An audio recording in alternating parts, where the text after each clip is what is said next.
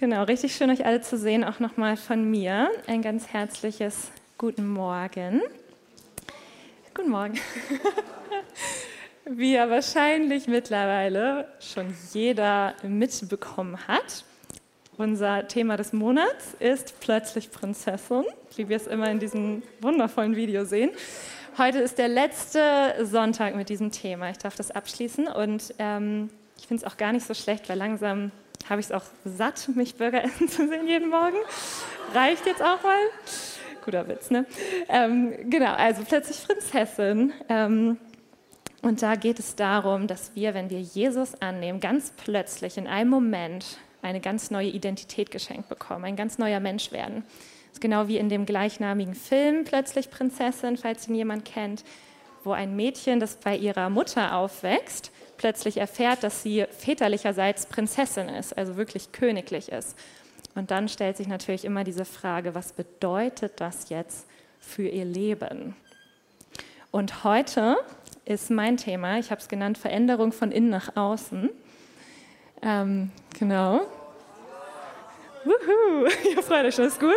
Es wird, es wird richtig, richtig gute Wahrheiten sind hier für euch vorbereitet heute. Und ich glaube, der Punkt ist wirklich, dass echte Veränderung kann nur von innen nach außen stattfinden.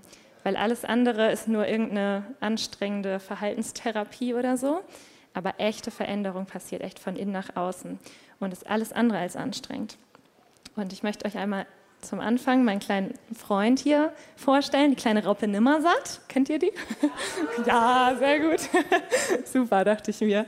Genau, das ist ein total süßes Kinderbuch, was diesen Weg beschreibt, von der Raupe zum Schmetterling. Und ich liebe es wirklich immer richtig doll in der Schöpfung zu sehen, dass Gott nichts durch Zufall so macht, wie es ist. Das ist bei allen Dingen so. Und nicht umsonst benutzt Jesus ja auch ganz oft Bilder aus der Natur. Ne? Er vergleicht uns ganz oft mit Saaten und Bäumen und so. Also alles, was Gott gemacht hat, da steckt immer so eine Botschaft für uns hinter. Und so auch in der kleinen Raupe Nimmersatt. Das glaube ich. Ähm, genau, du kannst einmal einen weitermachen, Julius. Und zwar, ich mache noch mal so einen kleinen Crashkurs, falls nicht jeder im Biologieunterricht aufgepasst hat. Ähm, also am Anfang ist da ein Ei und daraus schlüpft eine Raupe, die kleine Raupe Nimmersatt. Und die hat tatsächlich nichts anderes im Sinn als zu essen. Die essen den ganzen Tag. Und tatsächlich passiert es ähm, vier bis fünf Mal, dass die Raupe so viel isst, dass sie aus ihrer Haut rausplatzt, weil die Haut das irgendwie nicht mehr ne, tragen kann. Die hat so vier bis fünf Mal richtig so einen Durchbruch, bis sie dann irgendwann so richtig mollig, schön gefüllt ist, wieder im zweiten Bild. Und dann verwandelt sie sich in eine Puppe und umhüllt sich in diesen Kokon. Und dort ruht sie dann einfach einige Wochen. Und innerhalb von diesem Kokon wird sie dann so umgestaltet, dass am Ende ein Schmetterling bei rauskommt, ein wunderschöner Schmetterling. Und diesen ganzen Prozess nennt man Metamorphose. Ist noch wichtig für später, dieses Wort, ähm, was so viel bedeutet, einfach wie Umgestaltung. Und was ich aber das richtig Faszinierende daran finde, ist, dass was die Raupe im Innern ist, also was sie im Kern ist, bleibt die ganze Zeit tatsächlich das Gleiche und verändert sich nicht. Also ihre DNA, was ja das ist, ne? also alles, was ein Lebewesen ist, ist ja in der DNA und die bleibt die ganze Zeit die gleiche. Ich weiß nicht, ob sich irgendwer schon mal Gedanken darüber gemacht hat, wie das denn sein kann, weil Raupe sieht ja offensichtlich anders aus als ein Schmetterling. Aber es ist tatsächlich so. Und ähm, unsere DNA, das ist ja bei jedem Lebewesen so, die ist der komplette Bauplan für dich. Also Matthias DNA enthält alles, was es braucht, um Matthias zu bauen. Und am Anfang, als Matthias noch eine befruchtete Eizelle war, da gab es nur diese DNA und da war alles enthalten, alle Informationen, die es brauchte, um daraus Matthias zu bauen. Die, also es ist wirklich ein perfekter Bauplan. Und nur als kleiner Fun Fact zwischendurch, wenn man Matthias DNA nehmen würde, also die ganze, die in seinem Körper ist, und die aneinander reihen würde, würde das so weit sein wie 230 Mal zur Sonne und wieder zurück. Es ist so, what? Mind-blowing. Also wir reden hier nicht nur von so ein bisschen Informationen, so ein bisschen Haarfarbe, Hautfarbe, Größe und dann war's dann, sondern das ist, also unser Gott ist so groß, das ist so komplex, sprengt unser Gehirn. Also so viel Information ist da. Und so viel Information ist auch in dieser Raupe. Und das Abgefahrene ist wirklich, dass, sie, dass das, das ganze Zeit genau das Gleiche bleibt, was in ihr drin ist. Und trotzdem gibt es ja bei ihr diesen Prozess der Umgestaltung, wo sich das äußere Erscheinungsbild ändert. Und auch das, was sie tun kann, zum Beispiel fliegen. Ne? Und wie das genau passiert, ist richtig spannend. Aber das erzähle ich euch später. Das soll auch noch ein bisschen spannend bleiben. und zwar habe ich die Predigt in zwei Teile geteilt. Und ähm, weil es ja heißt, von innen nach außen, ist der erste Teil. Was ist denn in deinem Inneren? Erstmal wichtig zu wissen, rauszufinden. Und Teil zwei, wie kommt das nach draußen? Und ich glaube, wie halt alles in der Natur so ein Sinnbild ist für etwas und so eine Message für uns enthält, ist auch die DNA wie so ein Bild für unsere Identität. Also es ist so, wenn du Gott annimmst, ist es so, als würde er dir eine komplett neue DNA schenken, in dich reinlegen. Also nicht falsch verstehen, passiert nicht wirklich, also nicht, dass ich wüsste. Ich sehe ja immer noch gleich aus, aber es ist wirklich ein perfektes Bild dafür, was, dass Gott plötzlich in uns etwas Neues reinlegt und wie im Natürlichen ist sie von Anfang an da, in dem Moment, wo du Jesus dein Leben gehst, ist, sie, ist die volle Ladung da und die verändert sich nie wieder.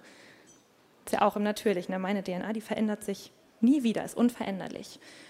Und zu der Frage, was ist denn in einem, deinem Inneren, ähm, habe ich mal zwei Bibelverse mitgebracht. Johannes 1, Vers 12 heißt zum Beispiel, allen aber, die ihn aufnahmen, also Jesus, denen gab er das Anrecht, Kinder Gottes zu werden, denen, die an seinen Namen glauben. Also in diesem Moment, wo wir Jesus aufnehmen, sind wir plötzlich Kind Gottes.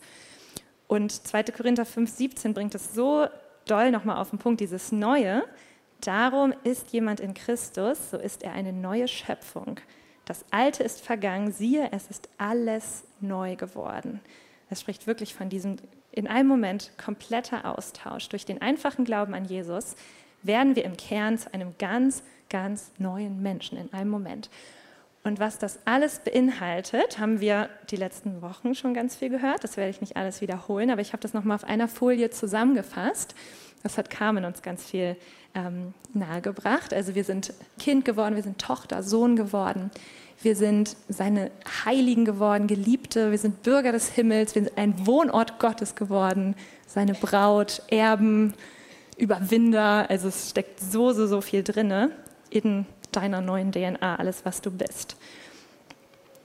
Und Identität ist ja generell also ein sehr großes Thema, würde ich sagen, auch in der Welt. Ne? Also ob jetzt bewusst oder unbewusst, macht sich irgendwie jeder Gedanken darüber, wer bin ich eigentlich, wo drin liegt irgendwie meine Identität. Und ich wollte euch einmal um einfach nochmal auch zu zeigen, Gott ist so anders als alles, was wir in der Welt irgendwie gesagt bekommen, was wir mitbekommen. Das einmal als Kontrast zeigen, was denn äh, menschlich gesehen so eine gängige Definition ist von Identität, also wer du bist. Und zwar ist das die Schnittmenge, also dieses Bild ist mir ganz oft entgegengekommen, als ich das gegoogelt habe.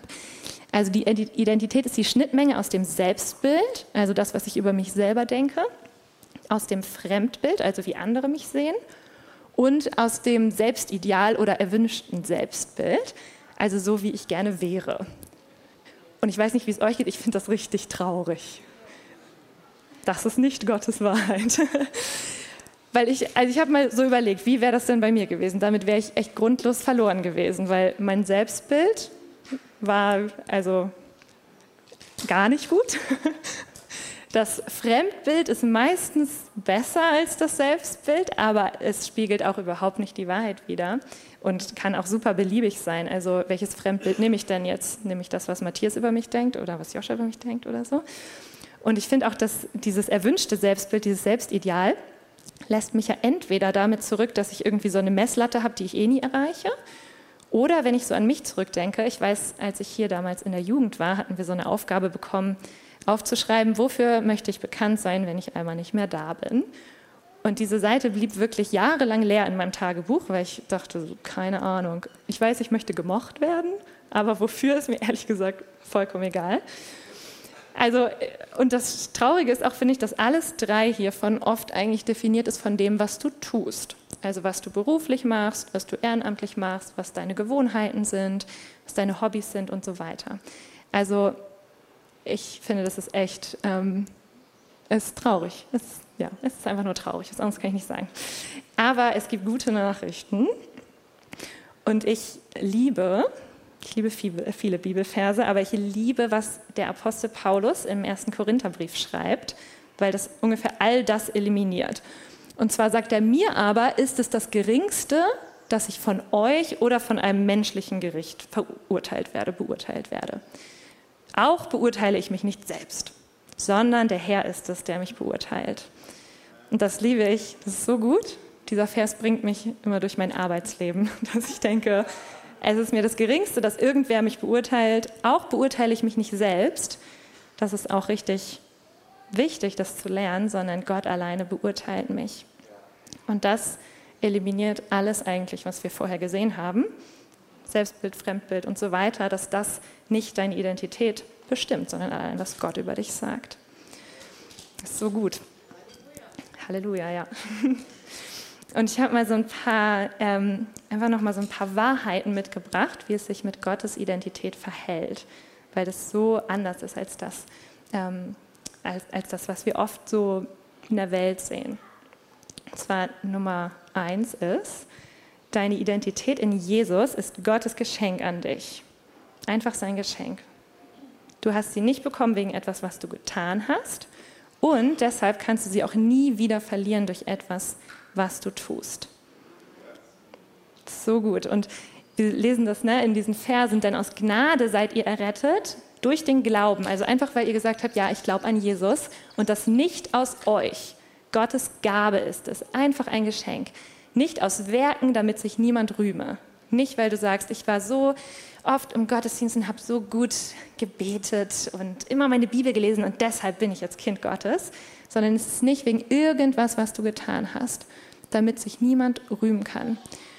Und auf den Punkt bringt es auch nochmal der Galaterbrief, wo er nochmal richtig gefragt hat, habt ihr den Geist, also auch, ne, dass Gott jetzt in euch wohnt, eure ganze Identität, habt ihr das empfangen, weil ihr Werke des Gesetzes getan habt, also weil ihr euch so gut angestellt habt und was dafür getan habt, oder einfach durch den Glauben.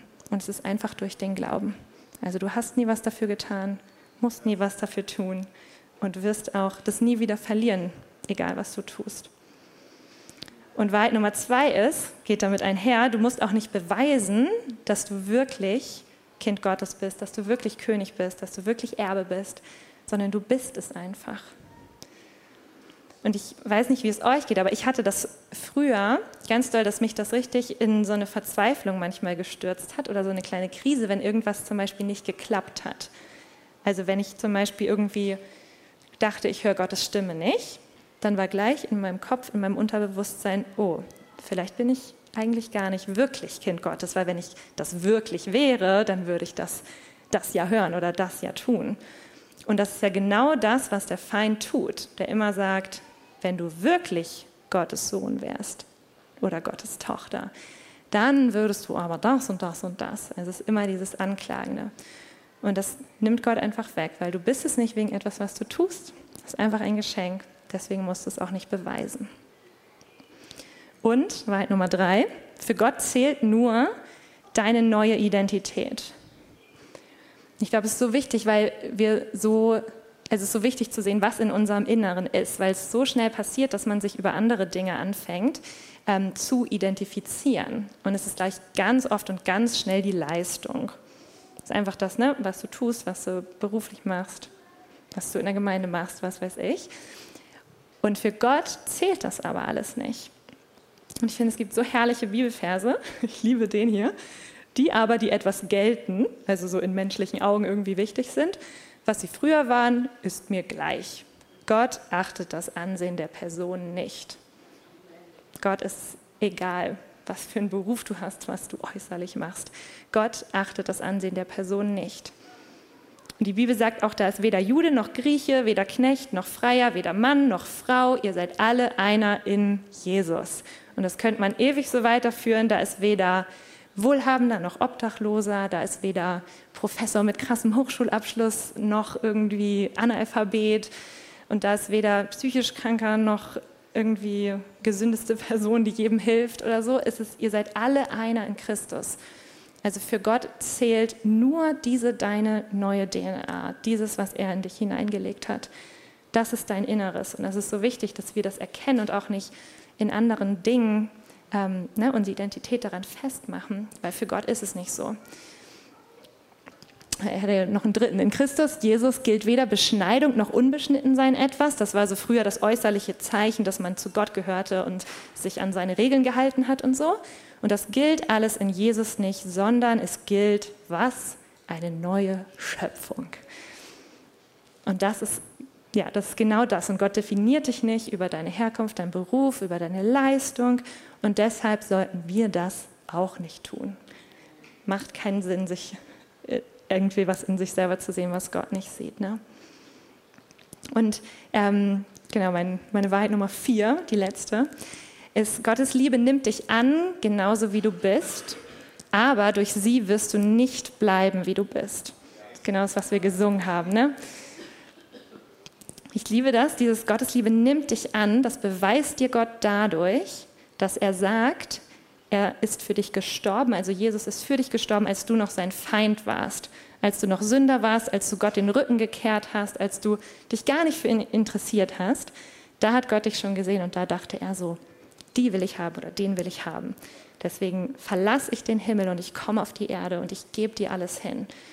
Und dadurch kannst du dir sicher sein, Gottes Liebe nimmt dich an, genauso wie du bist weil sie hat dich schon angenommen, als du noch nicht mal wusstest, wer er ist. Aber ich liebe das, dass sie uns nicht so lässt, wie wir sind. Ich weiß nicht, ob ihr euch noch erinnert, vor ein paar, zwei, drei Wochen hat Lisa in der Moderation einmal geteilt, was momentan so ihre Lieblingseigenschaft an Gott ist oder das, was sie am meisten gerade so von ihm erfährt. Das haben wir bei uns dann auch in der Dinnerparty geteilt miteinander.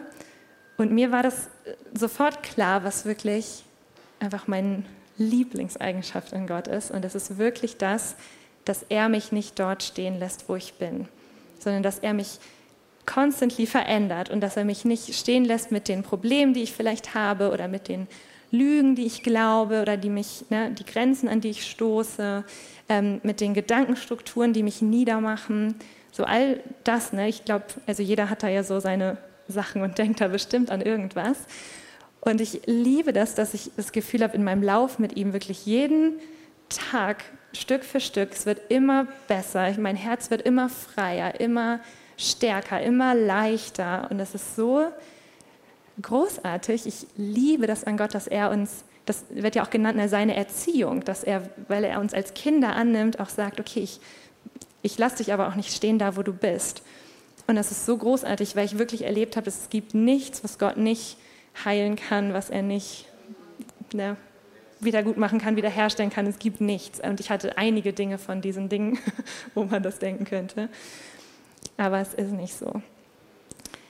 Es ist, ja, es ist großartig. Und ich liebe das, dass Gott es immer so macht, dass er dir zuspricht, wirklich, was er in dir sieht und was er in dich reingelegt hat, was von Anfang an da ist, ne, diese neue DNA, diese neue Natur, von der wir geredet haben, die ist von Anfang an da. Und Gott sieht ja das Ansehen der Person nicht, sondern er sieht genau das an, die ganze Zeit. Und ich liebe es, dass er immer das hervorholt und immer das ausspricht und uns dann einlädt auf eine Reise, wie, der, wie die Raupe eine Reise hat, dass sich das äußerliche Erscheinungsbild oder das, was wir tun, dass sich das dem anpasst, was im Inneren ist, was schon immer da ist. Und ich habe das so doll erlebt, ähm, als ich ja irgendwie so Teenie 15, 16 war. Da hatten wir eine Tage des Himmels Konferenz, damals noch in Demen. Da waren bestimmt einige von euch auch. Und da war so ein Moment, wo Gott zu mir gesprochen hat und das ging so tief und er hat angefangen und einfach gesagt, ich jubel so sehr über dich, ich habe so viel Freude an dir, wenn ich dich angucke. Und so ging das die ganze Zeit ich total am Weinen, weil ich habe mein Leben gesehen und habe nichts zum Jubeln gefunden, also wirklich gar nichts. Ich habe alles andere als irgendwie heilig oder so gelebt. Und das finde ich so berührend an Gott, wie viel Gnade er hat und wie viel Geduld mit uns. dass er sagt, dass er erstmal so anfängt, ne, ich jubel über dich, ich freue mich so über dich, du bist all das, ich habe dir das geschenkt. In einem Moment, selbst wenn du es nicht siehst, nicht glaubst, nicht fühlst, es ist einfach da. Und dann hat er mich eingeladen auf eine Reise, dass er mein Leben komplett umkrempeln darf und verändern darf. Und es war das aller, aller, allerbeste, zu dem ich jemals Ja gesagt habe. Ich kann mir nicht vorstellen, wo ich wäre ohne Jesus wirklich. Und ich glaube, das ist das, wie Gott es immer macht. Er spricht dir erst zu, was sieht er in dir, was hat er in dich reingelegt. Das ist die Wahrheit, es ist schon da. Und dann lädt er dich einfach ein, auf diese Reise da Ja zuzusagen. Und da kommen wir nämlich schon zu unserem Teil 2, zu der, wie kommt das, was jetzt im Inneren ist, was da ist, was Gott dir geschenkt hat. Wie kommt es nach draußen? Und ich gebe euch einen kleinen Sneak Peek. Es hat nichts mit eurer Anstrengung zu tun. es ist gut, ja. Diese Predigt soll allen menschlichen Aktivismus eliminieren. genau, wie kommt es nach draußen? Zurück zu unserem kleinen Freund. Der kleinen Freund Nimmersatt. Ihr seid jetzt bestimmt schon alle ganz spannend, wie das funktioniert. Also, ich habe hier nochmal aufgemalt. Das soll die DNA sein da unten von der Raupe. Und um es nochmal auf den Punkt zu bringen, ne, wenn ich jetzt so eine kleine Zelle von dieser Raupe irgendwo finden würde und jemand mir auftragen würde, analysiere mal die DNA und sag mir, von welchem Lebewesen die Zelle kommt, die ich dir gerade gegeben habe, dann würde ich das angucken und ich würde Schmetterling sagen. Und obwohl die äußerlich noch nicht so aussieht, ist es ja 100 Prozent in ihr drin. Und deswegen hier unten einmal, DNA ist schon da. Und jetzt gibt es etwas, was Gott geschaffen hat, was noch vor gar nicht allzu vielen Jahren entdeckt wurde. Und das nennt man Epigenetik. Also Genetik ist, beschreibt ja das ganze DNA-Ding. Und Epi heißt einfach da drauf. Also es bedeutet noch, dass man gefunden hat, es gibt die DNA und dann gibt es noch so eine Ebene da drüber, so eine Ebene da drauf. Und das sind wie so kleine An- und Ausschalter, die überall sind. Und die habe ich hier mal als so Ampeln dargestellt. Also als Beispiel, die Flügel zum Beispiel sind die ganze Zeit tatsächlich schon in der DNA der Raupe drin. Es ist alles da. Aber diese kleinen Schalter auf der DNA, die entscheiden darüber tatsächlich, kommt das raus oder kommt es noch nicht raus. Und bei Raupen ist es tatsächlich so, da sind einfach alle, die ganzen so Flügelsachen und so weiter, sind einfach alle auf Rot gestellt. Und das Geniale ist aber, dass während unsere DNA ist ja unveränderlich die hast du von deiner Geburt an, die verändert sich nie wieder. Aber diese Schalter, die, die sind super dynamisch, die können sich die ganze Zeit verändern. Und das ist auch bei Menschen so. Also es revolutioniert total auch das Denken, von dem ich bin jetzt nur das, was meine Gene sind. Oder so glauben wir ja eh nicht, weil wir nicht nur ein Körper sind, ne, sondern auch Geist. Ähm, und es gibt Dinge, die das beeinflussen, diese Schalter. Und das sind echt spannende Dinge. Das sind zum Beispiel die Ernährung, wichtige Sache. ähm, es ist sowas wie Stress, es sind auch sowas wie traumatische Erlebnisse oder besondere Ereignisse. Es sind die Gedanken, die du hast, die verändern tatsächlich deine kleinen DNA-Ampeln. Und was die Wissenschaft nennt, eine unbekannte Kraft. ich tippe da stark auf Gottes Geist, aber will mich nicht zu weit aus dem Fenster lehnen hier. Ne? Genau, und bei, der, bei dieser Raupe ist jetzt tatsächlich so, während sie in ihrem Kokon ist, passiert es, dass ganz viele Ampeln sich verändern. Pling, pling, pling, pling, pling auf grün. Und dann, genau, ist die Ampel grün und dann kann sich tatsächlich das, dieser Bauplan für den Flügel, der wird dann abgelesen von kleinen Maschinen und gebaut. Das ist super cool. Das ist echt super spannend. Aber wenn wir das jetzt nochmal ne, auf unsere, wenn wir das, die DNA als ein Bild nehmen für unsere neue geschenkte Identität, die schon da ist, die ist so und die bleibt so, sehen wir aber da drin, wie, ich meine, Gott hat das ja mit Absicht so geschaffen in der Natur. Das heißt, es gibt einfach einen Prozess, in dem diese Dinge sozusagen aktiviert werden oder sich entfalten äh, oder sich zeigen, weil diese Ampeln auf grün springen quasi. genau, und der, die Raupe, die wird zum Schmetterling. Die Frage ist, zu was, also was ist denn unser Ziel? Zu was werden wir denn? Das lesen wir in Römer 8, 29. Schon vor aller Zeit hat Gott die Entscheidung getroffen, dass wir ihm gehören sollen. Das ist schon mal schön. Darum hat er auch von Anfang an vorgesehen, dass unser ganzes Wesen so umgestaltet wird, dass wir seinem Sohn Jesus gleich sind. Er ist das Bild, dem wir ähnlich werden sollen, denn er soll der Erstgeborene unter vielen Brüdern sein. Also die Raupe trägt die Schmetterlings-DNA in sich, wird zum Schmetterling und wir haben Jesus in uns. Und unser, unser ganzes Wesen soll so umgestaltet werden, dass wir Jesus immer ähnlicher werden in allem, was wir tun. Und ich habe ähm, mal so aus der Bibel drei Ebenen oder drei Wege herausgearbeitet, wie die Bibel beschreibt, wie diese Umgestaltung funktioniert. Weil, wie ich ja schon gesagt habe, das ist, hat nichts mit menschlichem Aktionismus zu tun. Ich muss jetzt werden wie Jesus und das dann irgendwie zu machen, sondern Gott ist ziemlich klug, wie er das macht. Genau, die Ebene Nummer eins ist das, wo wir eigentlich schon drüber geredet haben. Gott schenkt uns eine neue Natur. Und das ist so klug von ihm, weil es zeigt, dass er nicht versucht, dein Verhalten irgendwie zu kontrollieren und zu ändern, sondern er ändert dein Sein, indem er selbst in deinem Inneren einzieht, indem er dir, er dir eine neue DNA gibt, wo alles das schon drauf ist. Erstmal beste Voraussetzung. Das ist genau das, was Marvin letzte Woche auch in seinem coolen Schaubild hier gezeigt hat, falls ihr da wart. Das ist wirklich das, das ist das Schwächste, wenn man einfach nur das Ergebnis oder das Verhalten ändern möchte. Das bringt eigentlich auch nichts, sondern es muss von innen nach außen kommen. Was wirklich verändert ist, wenn die Identität verändert wird. Man könnte es vielleicht auch so veranschaulichen, wenn du vorher ein Kaktus warst zum Beispiel, dann würde Gott jetzt nicht zu dem Kaktus sagen, ich will, dass du Äpfel machst. Und der Kaktus denkt sich, ich kann das aber nicht. es geht nicht, es klappt einfach nicht. Und Gott ist so klug, dass er dich nimmt und aus dir einen Apfelbaum macht. Und selbst wenn du noch keine Äpfel produzierst, du bist trotzdem ein Apfelbaum und du kannst es und es ist in dir. Und das macht Gott. Also er, ja, er versucht nicht irgendwie einfach ne, das Ergebnis zu ändern. Und genau, nochmal sehr auf den Punkt gemacht in Galater 2, 20, nicht mehr ich bin es, der lebt, sondern Christus lebt in mir. Also Jesus ist in deinem Innern eingezogen. Und dein Ziel ist es, wie Jesus auszusehen oder ne, wie Jesus zu werden, ihm immer gleich, äh, gleicher zu werden. Und dafür setzt Gott als Voraussetzung Jesus in dein Inneres. Super klug, super einfach eigentlich. Und genau das Gleiche lesen wir auch, als äh, Gott, bevor Jesus auf die Welt gekommen ist, so zum Ausdruck gebracht hat, was sein Plan ist. Und er hat gesagt, ich will ihnen meine Gesetze in den Sinn geben und sie in ihre Herzen schreiben. Ich will ihr Gott sein und sie sollen mein Volk sein.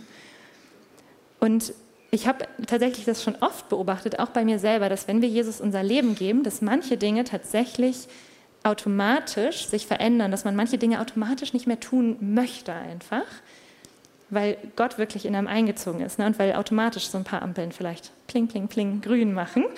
Ähm, ich weiß noch, bei mir war das so, ich habe früher richtig viel gelogen und betrogen. Also, also ich habe mich sehr falsch verhalten.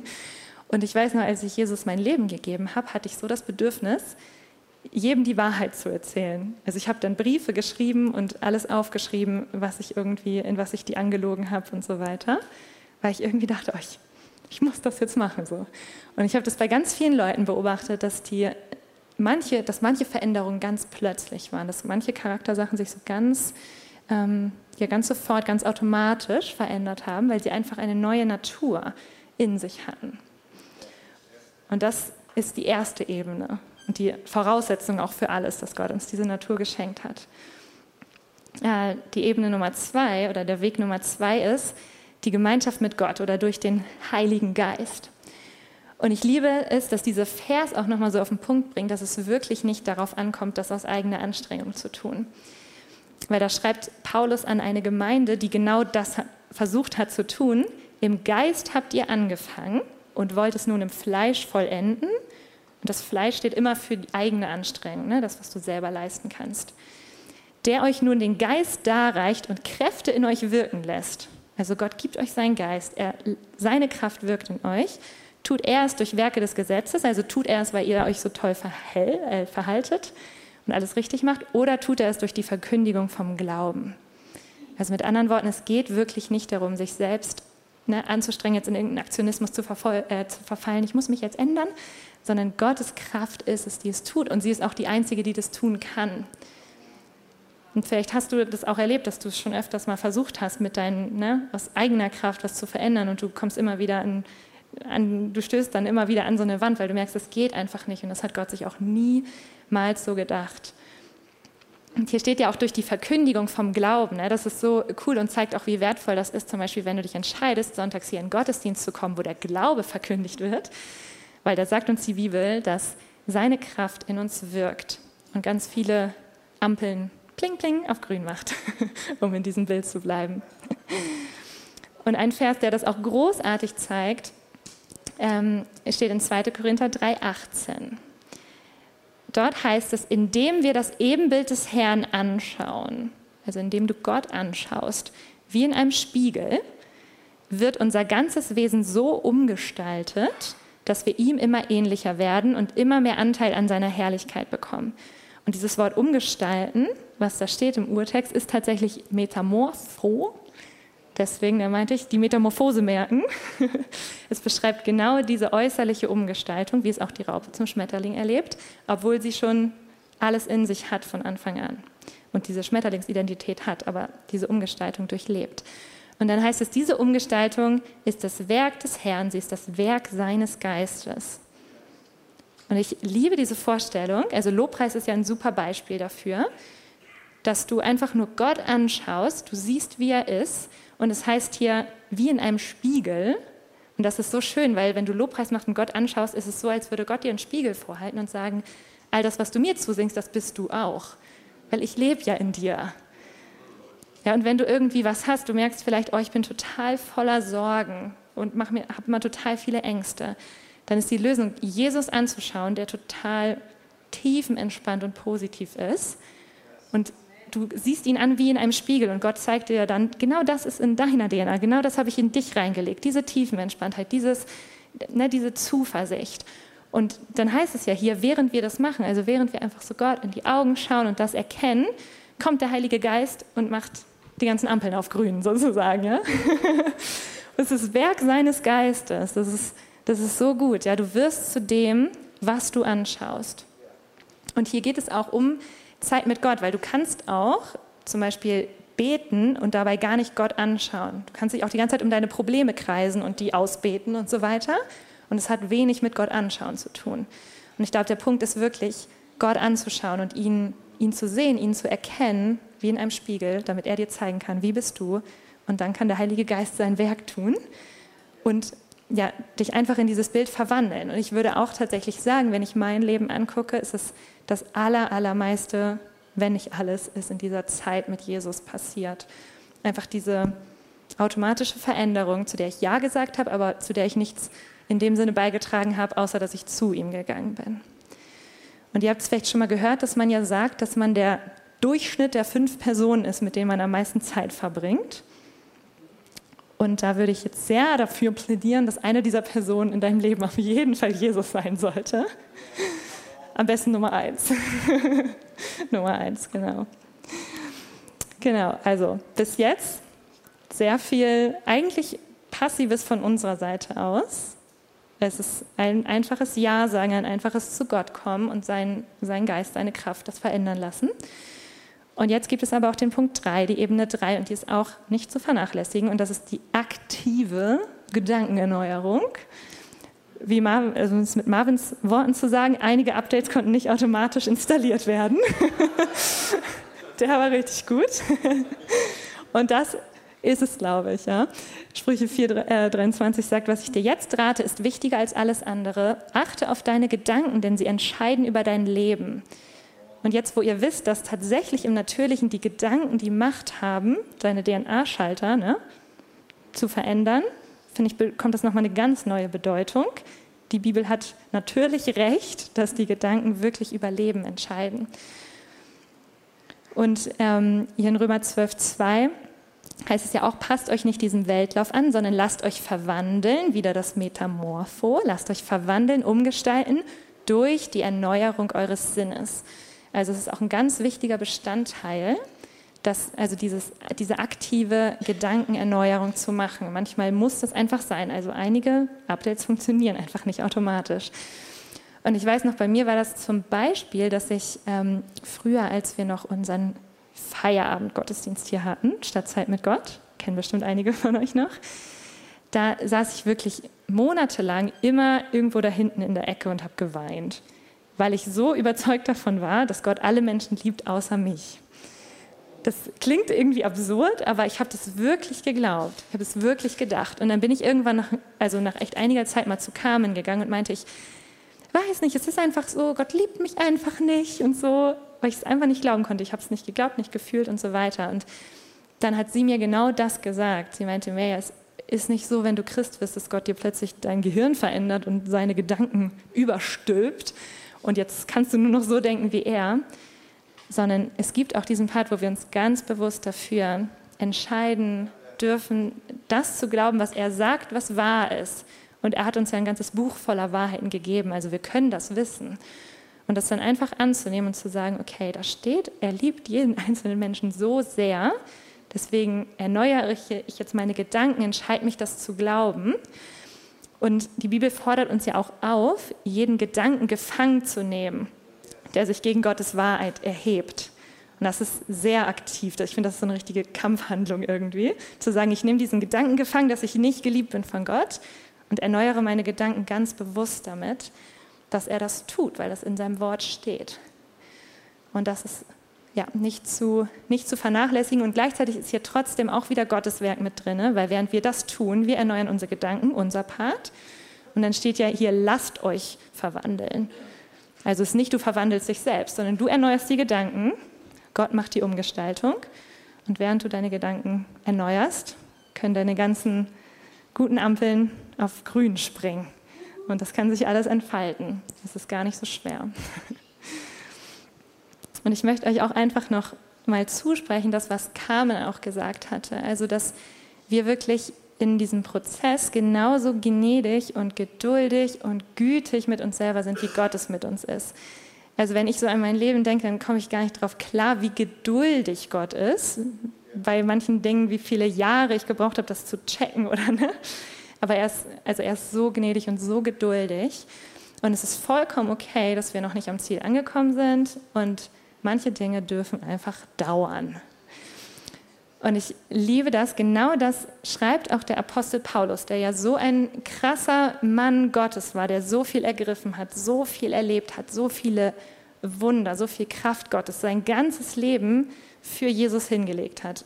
Wo wir vielleicht sagen würden, oh ja, der hat's, der ist ein Schmetterling, so, der hat's ergriffen.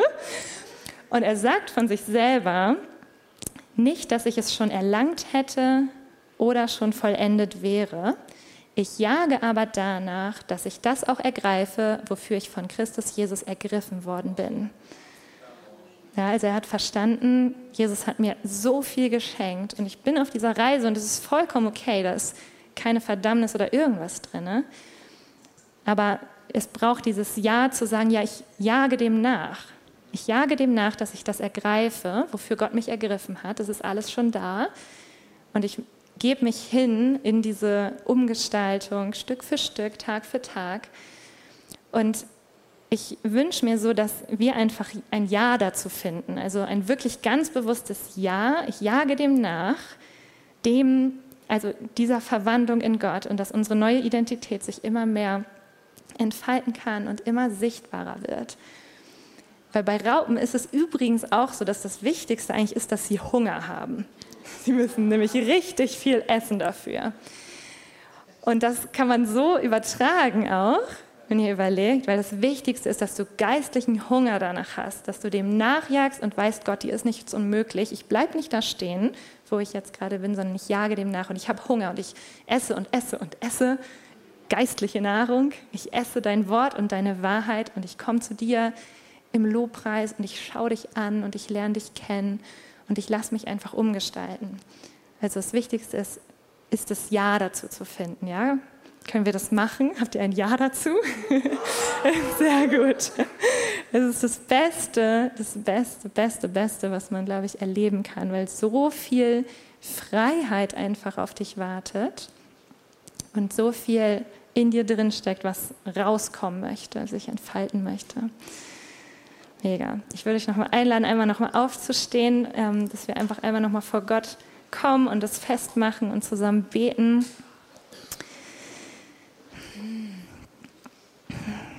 Danke, Jesus. Danke, Vater, dass du so unglaublich gut bist und so klug bist und uns ein neues Wesen geschenkt hast, dass du uns zu einer neuen Schöpfung gemacht hast, dass wir ganz, eine ganz neue DNA in dir haben, in der alles ist. Das ist so großartig, Gott, dass es einfach ein Geschenk ist. Und ich bete jetzt wirklich so, dass dein Geist der Offenbarung einfach jedem wirklich zeigt, was in ihm ist, Herr, wie gut es ist und dass du wirklich alles eliminierst an irgendwie niedermachenden Gedanken ein, oder was an schlechtem Selbstbild da ist. Es hat wirklich zu gehen in Jesu Namen, weil du hast uns neu gemacht, Herr. Und wir stehen einfach echt vor dir und wir schauen dich an, Jesus, und du bist unser Fokus. Du bist das Bild, in das wir immer mehr verwandelt werden. Und dazu möchten wir richtig Ja sagen, Herr. Dazu geben wir unser Ja, Gott. Dass du machen darfst, was du, was du möchtest. Wir vertrauen dir, dass es nur gut ist, dass da nur Freiheit wartet, nur Freude, nur Durchbruch, Herr. Danke für Durchbruch, Jesus. Danke für die Kraft deines Geistes, dass du es bist, der das tut, Herr. Und ich bete jetzt wirklich auch, dass jeder so Aktionismus und jedes Selbstanstrengen einfach jetzt aufhört in Jesu Namen. Und dass wir uns begeben auf diese Reise, wo du das machen darfst, dein Geist, deine Kraft, deine Liebe die uns verändert. Danke, Jesus.